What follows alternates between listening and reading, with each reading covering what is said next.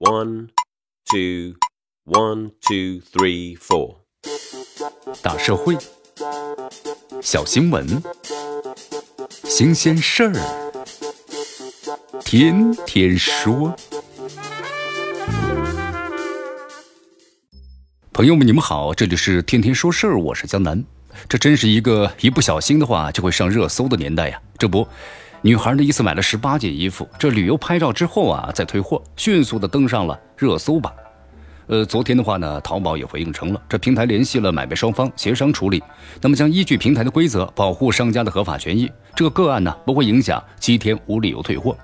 这原本呢只是卖家和买家呀私下协商件小事儿啊，公开程度呢也仅仅是限于呢一个对话框。但是这卖家看到买家在朋友圈呢晒自家的衣服呀，旅游拍照，在联想到这卖家呀之前提出要退货时说不喜欢，估计呢确实谁也气不过呀。想着通过网络曝光的形式呢让公众呢评评理，完全可以理解。不过呢这一次的热搜的事件呢，更值得探讨和反思的意义在于呢，这事后舆论对买家的不放过和不原谅。信息社会啊发展到现在了，咱们已经可以通过呢无处不在的网络进行的。分享和交流，但是咱们依然呢是不具备上帝之眼的。很多时候，咱们根本无法看清一件事情的全貌，尤其是涉事的几方还没有完全走进舆论场的时候。这一次的事件呢，这片面的视角啊，就显得非常明显了。比如说，咱们细看这个报道啊，就发现了以下呢前后不一的地方。这卖家最开始说呀，超过了七天，第一次呢拒绝了退货。买家第二次申请之后啊，作为平台的淘宝就分析判定这买家赢了，于是事件呢进入了退货阶段。注意这里啊，淘宝作为第三方的裁判员，在退货的正当性上是站在了买家方面，这就不能够再指责买家是违规退货了。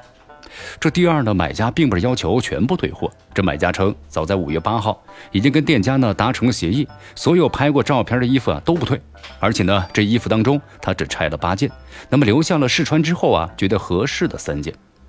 其实啊，咱们都比较倾向于呢这买家所说的，没有一开始想着呢旅拍完就退掉，而是抱着能退就退，不退就算了的心态。因为谁也不敢保证啊，所有卖家都是天使，你买了就一定能够全部退掉。对于为什么要拍照发朋友圈，还说呢是不喜欢。这买家解释称啊，有的是号码大了，有的是材质感觉不好。这个理由呢或许牵强，但之所以愿意揣着拍照，只是觉得好看吧，并非是完全满足自己的所有要求。这种可能呢也存在。之所以费了这么多口舌呀，去解释一些看似呢无关全局的小细节，其实啊也是无意啊为买家洗地或者辩白，而是想为大家提供呢一个围观网络事实的全面视角的思维。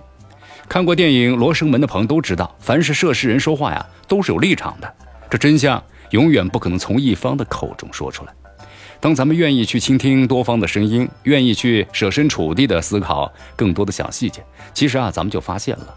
这很多的所谓网络奇葩呀，就是咱们的身边事儿、身边人。当他们存在于咱们周围的时候啊，我们没有觉得他们有多坏、多么极端。但是为什么到了网络上，咱们就会有一种呢看到极品的感觉呢？一个很重要的原因就是，这网络呀，让我们看到的是一部分的事实，展示的是一个人的一部分，甚至是某一个时间段呢很偶然的一段言行。这样的人形象都是片面的、平面的。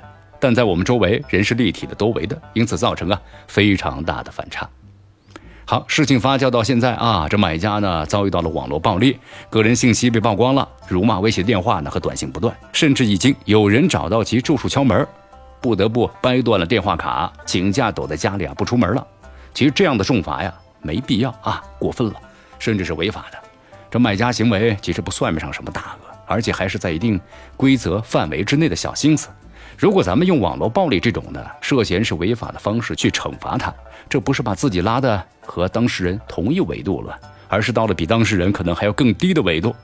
任何时候啊，咱们都要旗帜鲜明的反对以任何理由、任何形式进行的网络暴力，不仅仅因为它是法外开罚，还因为它本身就已经走向了正义的对立面。这里是天天说事儿，我是江南，咱们明天见。